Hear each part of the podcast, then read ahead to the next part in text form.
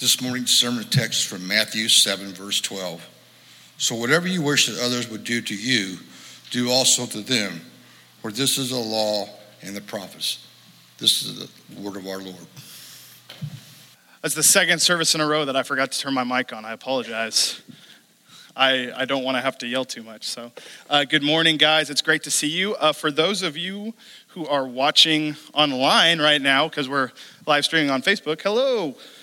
How are you? Church on the living room sofa. I love it. Hope y'all are staying safe, and we're glad you're tuning in with us. Uh, hey, real quick before I get started, I just want to say, in, in, the vein of that, uh, you know, again, this is a time where uh, we're all kind of on pins and needles, wondering what the next several weeks are going to look like with uh, all the coronavirus stuff. And it kind of seems like anytime you tune in, anywhere you're getting varying uh, angles of information, and there's a lot of uncertainty. Uh, I just want to remind us all one thing that is certain is this that uh, Jesus is bigger than anything that we face in this world. Um, and Bethany actually reminded me of a verse last night in Hebrews 10 that says, uh, We are not those who shrink back and are destroyed, but we are saved through our faith. So, one thing I want to encourage all of us to do is to take this time uh, of, of turmoil and think about how we can be um, leaning into the needs of other people. How can we serve our neighbor who might be worried, um, who might be um, unable to go out and do things that they would normally be able to do? How can the church uh, just really step up in this time and be loving and be excellent to the people around us? Uh, that's, that's what following Jesus is all about. So uh, I just want to encourage you guys with that. I'm going to pray and then we will jump into our lesson. Dear Jesus, uh, we thank you so much um, for your goodness, Lord. I, I pray that. Um, in this time we're going through, uh, that we would not panic and we would not be afraid, and, uh, but that we would also um, just be smart. Uh, I pray that we would be sensible. I pray that we sh- would always be thinking of the needs of our neighbor, regardless of what's going on in our world, Lord, that the church would always focus on how they can meet the needs, the needs of the people around them. Lord, we love you so much. We thank you for your goodness. We thank you that no matter what happens in our world, uh, everything about you stays the same. You are still God, you are still good, you are still our King. Lord, we love you, and it's in your name we pray. Amen. Okay, so I just want to ask you this. You, will probably agree with me. Would you guys agree that sometimes it seems like we just have no idea how to treat each other, right? We just have no clue. When I was in preschool, this is one of like my earliest memories. Uh, I had two buddies in my class. Uh, their names were Preston and Marcus. And we always did everything together. We loved recess time. You know, what preschooler doesn't love recess time? Uh, and, you know, if, if it was rainy outside, we would always just stay in our classroom uh, and we'd play with the toys in the classroom, which was still fun for us because me and Preston and Marcus, we loved Lincoln Logs. How many of you love Lincoln Logs? Okay, well, no, okay. It's it seems like it's not as big a deal today. In, in first service, uh, a small child like raised their hand, and I was like, that's so good to know that kids are you know still playing with that. We loved Lincoln Logs, uh, and what we loved about it was there were little like figurine people with the Lincoln Logs you could play with. Now there was a, a boy figurine, and there was a girl, and there was a little baby. Okay, now listen, we're three preschool boys uh, it's, it's not cool to be the baby or the girl, okay? You, you want to be the one that gets to play with the little boy figurine, okay? That's just how it is in preschool. You know, first of all, you, first of all you're not a girl, so you don't want to be a girl. And, you know, I don't want to be a baby. I, I wear pull ups now, okay? Come on. That's like, I, I don't want to be the baby. So, since there were three of us and there was only one boy figurine, we decided we had to come to a compromise. Uh, so, we just said, okay, each time we play with the Lincoln Logs, we'll take turn on who gets to be the boy you know, that is about as reasonable as preschoolers can be, right? And so uh, I remember, you know, one day it rained and we stayed inside and I, I got to be the boy and it was awesome. I loved it. Built a little cabin for my boy figurine. It was great. Okay, had a great time. A uh, couple days later, it rained again, so we were inside. And you know what? This time I had to be the baby, which isn't ideal you know, I didn't really want to be the baby, but we did have a rule. We agreed on it. So I thought, you know, okay, that's fine. I'll, I'll put up with this. I'll be the baby. The next time it rained, Preston and Marcus, they had the nerve, no, the audacity to make me play with the little girl figurine. And I thought, man, I'm not a girl. I don't play with girl toys. This is not fair. And, and, Preston and Marcus, they're saying, wait, Ian, we agreed to this. You know, like we all said this was going to be okay. You got to play with the boy the first time. Now it's our turn. It's Preston's turn. And I said, I'm not a girl and I don't play with girl toys. And they wouldn't listen to me, so I decided to go nuclear on them. I said, I'm telling the teacher. And I started to walk away. And I never made it that far. I don't know, I don't know what I would have said to the teacher. Like, they're making me follow the rules. Can you believe that? I don't know what I would have said. But it worked because then Preston and Marcus were like, wait, hold on, no, uh, Ian, wait a minute. I think, yeah, yeah, I think it actually is your turn to play with the boy figurine. Here, you take it. We'll, we'll be the girl and the baby. Don't, you, you should be the boy. And I was just like, man, I'm so glad we were all able to, you know, agree on this. This is great, awesome. And I had a, had a good time playing with the boy. Uh, what's funny is, after a while, I came to realize on future rainy days, I would go over to play with the Lincoln Logs, and after some time, Preston and Marcus, somewhere along the way, they kind of stopped going over to play with the Lincoln Logs with me. And you know, as a kid, I, I just couldn't wrap my mind around the idea that me treating them poorly would make them not want to be around me, or that might even make them want to treat me poorly. Actually, sometimes we like reverse that. Sometimes it's not us treating people poorly. Sometimes we get treated poorly and we think that's like a hall pass to, to be a jerk to that person, right? Well, they treated me bad, so now I can just lay into them. So, a lot of you have probably seen this already. I've seen this shared hundreds and hundreds of times on Facebook. Um, so, if you have, you can just laugh along with this. Uh, but I saw this post. It said this. Um, so, I was in the McDonald's drive through this morning and the lady behind me honked at me and flipped me the bird because I was taking too long to order. Wow. Maybe you've been in that situation. I mean, I hope you're not like the lady, like, you know, using obscene gestures, but maybe, you know, you've been taking too slow, like you're on your phone and the car in front of you move forward and the people behind you are getting upset because it's not fast food if you don't move fast, right? Okay, so it says this. So she was upset. So I paid for her food. I moved up and she leaned out the window looking all crazy at me because the cashier told her I paid for her food and she looked embarrassed. You know, sometimes that's nice, like when you get treated poorly, to just turn it back around with kindness, right? You're like, oh yeah, enjoy those hot coals on your head. That feels good, right?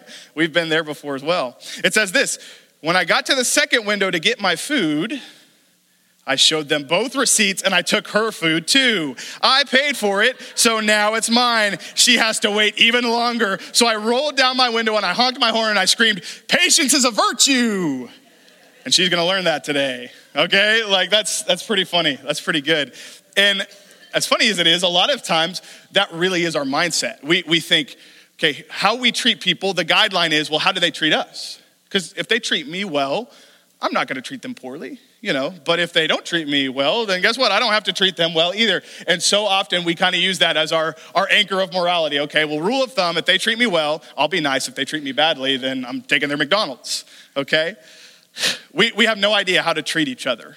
And luckily, Jesus, uh, he lays the framework for this. Uh, and that's what we're talking about today. So in Matthew 5 through 7, Jesus, he's preaching his famous Sermon on the Mount. And, and time after time in this sermon, he is taking uh, old things and he's adding a little twist to them. So he's saying a lot of this language. He's saying, You've, you've heard this, but I say to you that. So you know, you need to turn the other cheek. Or if someone asked you to go a mile with them, go with them two miles. Or, you know, if, if you murder someone, that's bad. But I say, even if you hate somebody, that's like committing murder. So he's saying all these challenging statements. Uh, and towards the end of his sermon in Matthew 7 12, he says this uh, Do unto others as you would have them do unto you.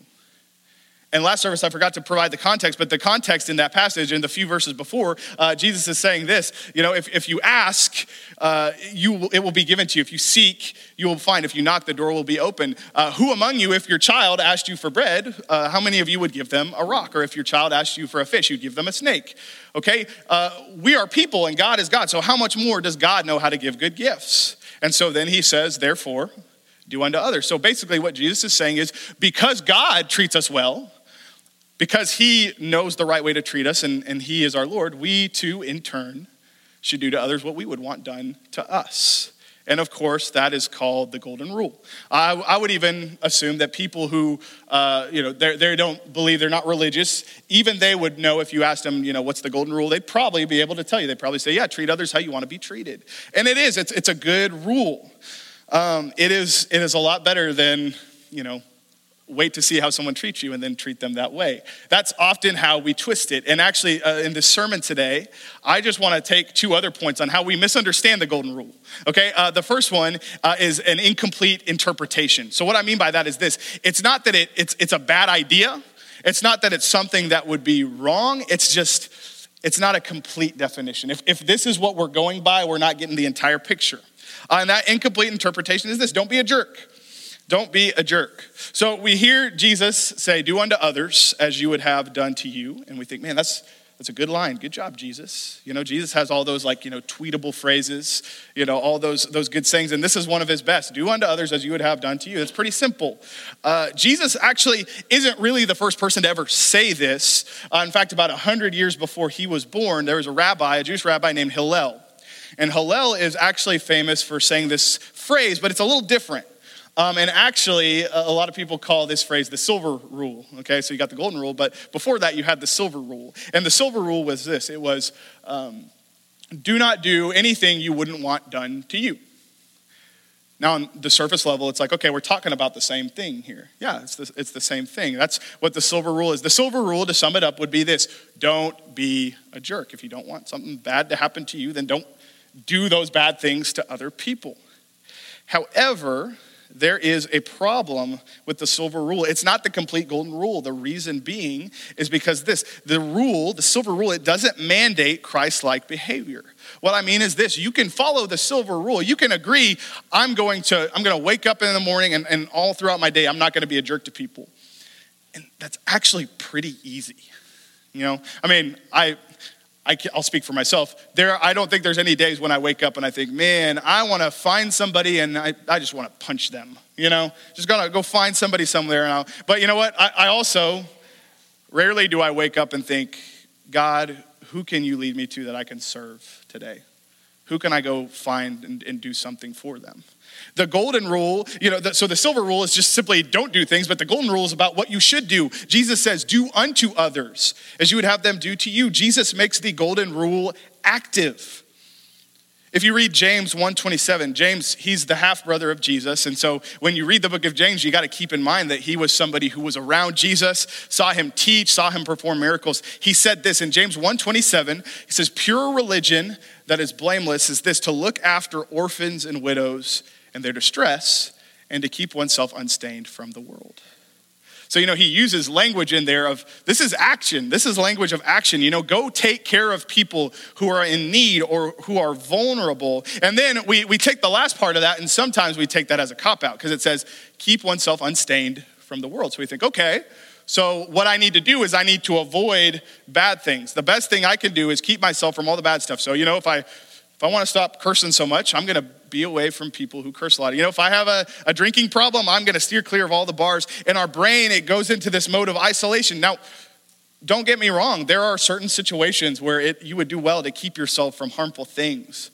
But Mark Moore says this in, in the, the chapter you read for this week on the Golden Rule. He says, Living unstained from the world is far more likely through engagement than avoidance. It's far more likely through engagement than avoidance. And what he means by that is this that, you know, we can live by the silver rule, we can, you know, try not to be a jerk. But not being a jerk isn't always the same thing as being like Jesus. Sometimes simply not doing evil isn't the same as actively doing good to somebody. And so for us, the best way we can look different from the world is usually to actually go out and do things, to do things in the love that Jesus has for us and we'll look a little bit less like the world. Because, I mean, let's be honest, what, is, what does the world look like right now? Well, the world looks like people fighting over toilet paper at Walmart. Okay, well, how do we look different from the world? We, we, we love people, we care for people, we're selfless, we think about the needs of others. And that's a great way to keep ourselves looking different from the world. Because the golden rule is so much more than don't be a jerk. If, if that was all Jesus asked of us, living for him would be the easiest thing ever. So many of us, we're good at not being jerks. I mean, most, most people in this community, I have not been a jerk to, you know? But that doesn't mean that I'm caring about you either. It really just means I'm not bothering you. It's not enough to just not be a jerk. It's not the same thing. So that's that's our incomplete uh, interpretation. Again, it's it's a good thing. I'm not saying you know, oh great, Ian said you can we can go be jerks to people. No, that's, that's not what I'm saying. Don't please don't go you know honk at people in McDonald's. Okay, what I am saying is this: if that's all we look at the golden rule as, it's an incomplete definition. The second point is this we, we sometimes have an incorrect motivation from the golden rule, and it's this I'm gonna follow this rule to get ahead. I'm going to follow this rule to get ahead because what Jesus is saying is if I do good to others, then they're going to do good things to me. And we all know that that's not always the case. Sometimes you're going to do really good things to other people and they, they won't actually do anything in return, or they might even just be a jerk and do something mean. Uh, Luke 14 says this in Luke 14, starting in verse 12, Jesus said to his host, When you give a luncheon or a dinner, don't invite your friends, your brothers or sisters, your relatives, or your rich neighbors. If you do, they may invite you back, and so you'll be repaid. But when you give a banquet, invite the poor, the crippled, the lame, the blind, and you will be blessed. Although they cannot repay you, you will be repaid at the resurrection of the righteous.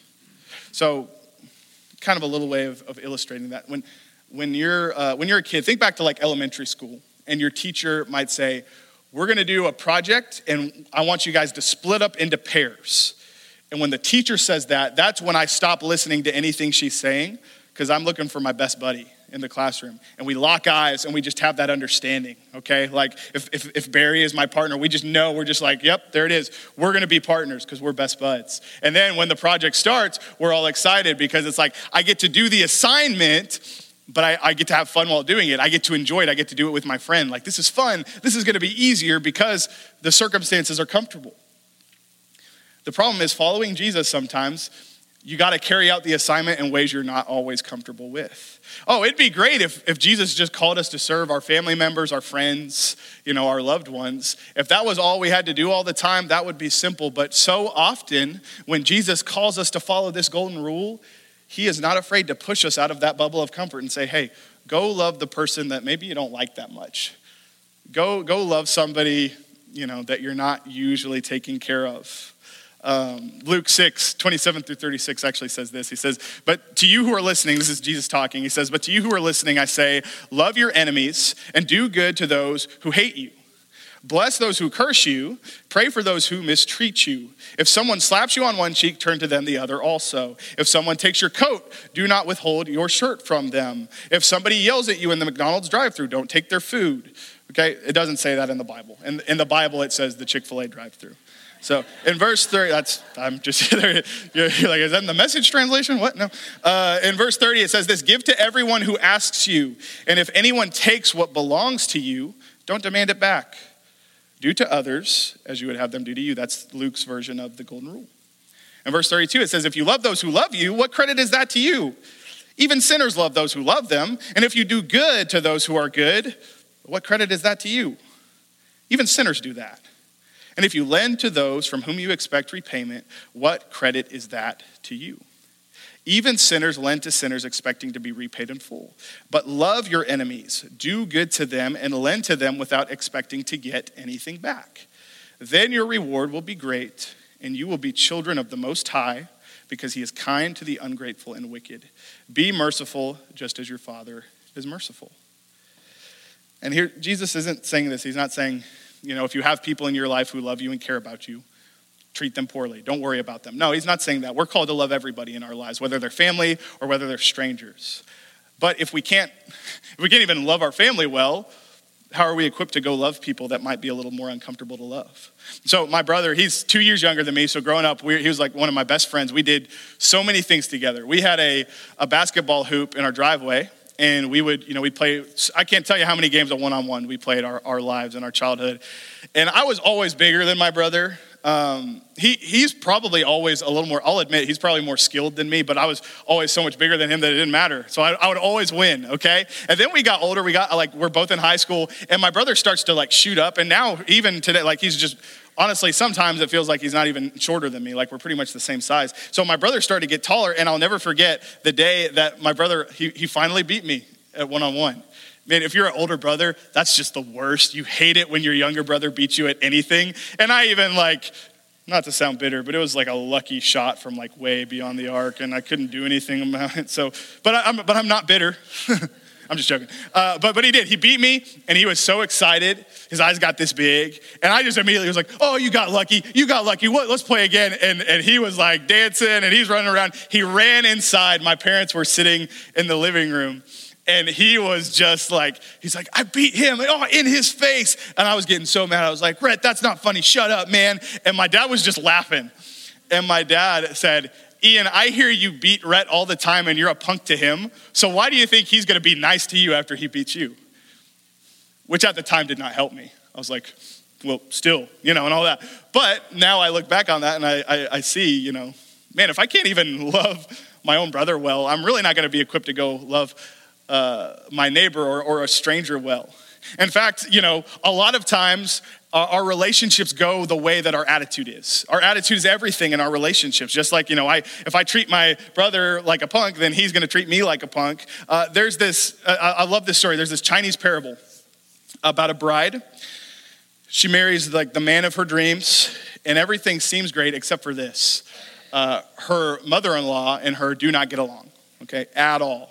Uh, in fact, anytime they're around each other, they, they just fight, they clash. It seems like her mother in law is just the meanest lady around. Like she always has something rude to say, she always treats her poorly, and the bride cannot stand her mother in law. But she has a friend who owns an herb shop. So one day she goes to her friend at the shop and she says, Hey, I need you, this gets morbid. I need you to sell me some poison so I can put it in my mother in law's food so she will die. Yeah, sorry, I know it, gets real, it takes a turn, okay? Uh, and so the, the owner of the shop, after saying, wow, okay, uh, he says, okay, well, here's the deal. Uh, I'll sell you poison, but I'm not gonna sell you really powerful poison because if it kills her like that, people are going to be suspicious, especially considering that you do not treat her well. You know, you guys have a bad relationship. People are going to immediately suspect you. The bride said, Oh, okay, yeah, that's a good point. So, so what should we do? And he said, Well, here, I'll, I'll sell you these herbs right here. And they've got a little bit of poison in them, but it's not very strong. So, what you're going to do over the next several months, every single day, you're going to sprinkle a few of these in her food. And she'll eat the food, and over several months, eventually the poison will take its toll, and your mother in law will die. And the bride's like, all right, now we're talking. So she buys the herbs, uh, and as she's about to walk out the door, the, the shop owner says, Oh, one more thing, one, one more thing you gotta know. And she said, Yeah, what's that? He said, You need to make sure this whole time you just treat your mother in law wonderfully.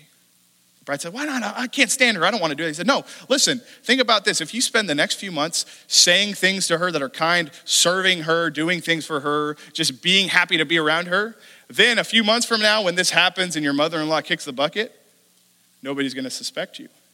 The bride said, Oh, okay, that's brilliant. All right. And she leaves. And sure enough, over the next several months, what she does, she, she comes home and she says to her mother in law, Hey, I'm going to start cooking you all your meals. And the mother in law was like, What? And she said, Yeah, no, just trust me. I just I want to start doing more things to, for you. So over the next several months, every meal she'd just sprinkle a few of those poisonous herbs in, and she'd watch her mother-in-law eat the herbs. So after a couple of months of doing this, of, of serving her those meals and, and, and doing things for her and treating her well and, and acting happy to see her and saying kind things to her, all of the sudden the bride realizes I don't think I want to put any more poison in her food. So she stops. And then a few weeks after that, she actually starts to become distressed because she's realizing, you know what? I, I don't want my mother in law to die. I don't want to do this. This is crazy. This isn't the right thing to do. So she goes running back to the herb shop. She, she bursts through the door. She says, Will you please, I'll pay anything if you will sell me the antidote to that poison. The shop owner says, What are you talking about? I thought you hated her. He said, Maybe, maybe I was a little too harsh. Maybe I was wrong. I, I, I don't want to poison her. I don't want her to die. Will you please give me the antidote? And the shop owner just starts laughing and he says, Hey, the herbs I gave you aren't actually poisonous. Did you know that? The girl says, What? No. He said, I, I, I never wanted you to poison your mother in law. I never would have allowed that. I just wanted to see what would happen if you started to change your attitude and your actions towards her. And I love that story because it's such, it's, the application point of it is so true that a lot of times when it comes to loving other people and doing unto others what we want them to do for us, so much of that is just our own attitude. If we decide that we are going to serve people that we're bothered by, we're going to treat them well. A lot of times, the golden rule can actually enhance those relationships. God can actually redeem some of those relationships because we changed our heart towards that person. And that always happens through us deciding that we're going to serve. We're no longer going to follow the silver rule of, okay, I'm just going to avoid that person. I'm not going to be mean, but I'm not going to talk to him. No, the golden rule spurs us into action, and oftentimes Jesus works in that to redeem our relationships. And that's powerful. I read this article, um, and I, and I put, pulled a little excerpt from it. It says this A fascinating study on the principle of the Golden Rule was conducted by Bernard Rimland, director of the Institute for Child Behavior Research. Rimland found that the happiest people are those who help others. Each person involved in the study was asked to list 10 people he knew best and to label them as happy or not happy. Then they were to go through the list again and label each one as selfish or unselfish using the following definition of selfishness a stable tendency to devote one's time and resources to one's own interests and welfare, an unwillingness to inconvenience oneself for others. In categorizing the results, Rimland found that all of the people labeled happy were also labeled as unselfish. He wrote that those whose activities are devoted to bringing themselves happiness are far less likely to be happy than those whose efforts are devoted to making others happy. Rimland concluded do unto others as you would have them do to you. The golden rule. So we've talked about these, you know, ways that we twist and misunderstand the golden rule. Uh, you know, we talked about that incomplete uh, interpretation. We talked about, uh, you know, that improper motivation. Here's the simple solution. It's this Love others in the knowledge of how Christ has loved you. Love others in the knowledge of how Christ has loved you. If we understand how Jesus has loved us, going to the cross knowing that like there's no way we can repay him, and, and a lot of us aren't even gonna ever accept him after that. Jesus loved us anyways. If we understand that, if we have the knowledge of just how much Jesus truly does love each and every one of us, then it gives clarity to our mission to love other people the way we would want them to treat us. Uh, a great illustration of that is found in Luke chapter 10. Uh, in Luke chapter 10, uh, Jesus tells this parable. Uh, it's called the parable of the Good Samaritan. Starting in verse 25, it says this An expert of the law stood up to test Jesus, saying, Teacher, what must I do to inherit eternal life? What is written in the law? Jesus asked. How do you read it? He answered, Love the Lord your God with all your heart with all your soul, with all your strength, and with all your mind, and love your neighbor as yourself. You've answered correctly, Jesus said. Do this and you will live. But wanting to justify himself, he asked Jesus, And who is my neighbor? Jesus took up the question and said, A man was going from Jerusalem to Jericho and fell into the hands of robbers. They stripped him, beat him up, and fled, leaving him half dead. A priest happened to be going down that road, and when he saw him, he passed by on the other side. In the same way, a Levite, when he arrived at the place and saw him, he passed by on the other side. But a Samaritan on his journey, and pause, Samaritans and Jews, they were like cats and dogs. They did not like each other. But a Samaritan on his journey came up to him, and when he saw the man, he had compassion. He went over to him and bandaged his wounds, pouring on olive oil and wine. And then he put him on his own animal brought him to an inn, and took care of him. The next day he took out two denarii, and he gave them to the innkeeper and said, Take care of him. And when I come back, I'll reimburse you for whatever extra you spend. Which of these three do you think proved to be a neighbor to the man who fell into the hands of the robbers? The one who showed mercy on him, the man said.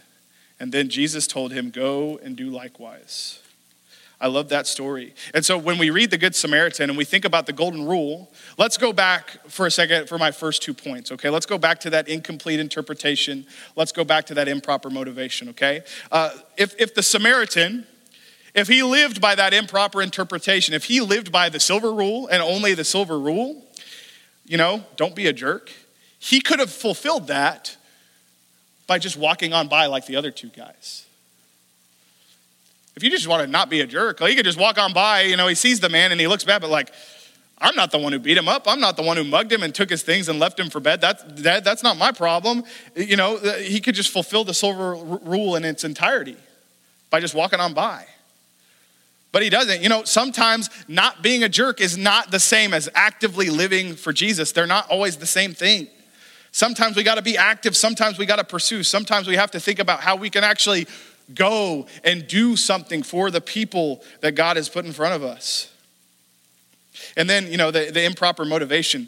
The Samaritan, he wasn't trying to live out the golden rule to get ahead. In fact, in verses 34 and 35, it, says he actually gave things up to help him. He used his resources to treat the man's wounds. He put him on his own animal. He brought him to an inn. And, and he even told the innkeeper, he said, Here's some money you know, to, to cover anything he needs. And then he even says, if you spend more, when I come back, I'll reimburse you for that as well. He went above and beyond. And you know what? Sometimes as the church, God calls us to pay a price to help people out. God calls us to be okay with the fact that we might have to serve others and not get repaid by them. We might have to do something for somebody and not be praised or get credit or get attention for doing it. You know, there's so much made of, of like the, the warm, fuzzy feeling you get when you do something. And, and that's not a bad thing. I mean, I feel like God probably designed us to feel good when we serve others because that's us living how we were intended. But that warm, fuzzy feeling, that is not the reason that we live out the golden rule. That's not the reason we do unto others. The reason we do unto others is because that's what Jesus did. And that's what he commands us to do. Whether our service leaves us those warm and fuzzy feelings or not, because the reality is, there are to be times when we serve and we walk away and we don't feel warm and fuzzy. Sometimes we're just to feel tired. Sometimes we're just to feel drained. We're going to just feel like it cost us something. And that's okay because Jesus said a lot of things. And one thing he was very clear about is that to follow him, there is a cost. There's a cost to discipleship under Jesus Christ. And yet we're still called to live out that golden rule and do unto others. So again, in this time right now, uh, it's a great opportunity for us to, you know, make sure we live out the golden rule the proper, proper way. You know, not just to isolate ourselves from people, although depending on how bad the virus thing gets, we might literally have to, you know. Uh, but thinking about how can we look after the people in our lives? How can I care for my neighbor? How can I care for the person I work with? How can I actually, like, not just be civil to them and, and not say anything mean. No, how can I actually pursue that relationship and do something to show them the love of Jesus? Because the love of Jesus is active. And so, my prayer for us today is just that, um, and, and, the band's going to come out here in a second. I'm going to pray here really soon, and the band will come up. But my prayer for us today is that when we think about how we can live out the golden rule, we would just listen to Jesus' challenge to, to love in an active way, and, and for us to just go and do likewise, like the Good Samaritan. Let's pray. Dear Father, we thank you so much for who you are. Uh, Jesus, I thank you that you have the authority to take sayings and phrases and, and, and tell us what the meaning is. I'm, I'm thankful that you are able to show us how we should live. I'm thankful that you are the one truth that there is. Father, we know that you have called us to love in a way that sometimes is active.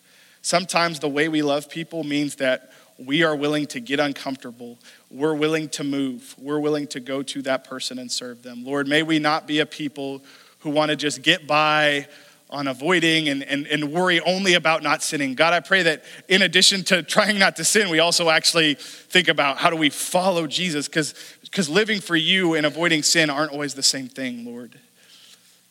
Let us not get so caught up in passivity that we're, we're not willing to go be active. Lord, we love you. We thank you for your truth. We thank you for your word. It's in your name we pray.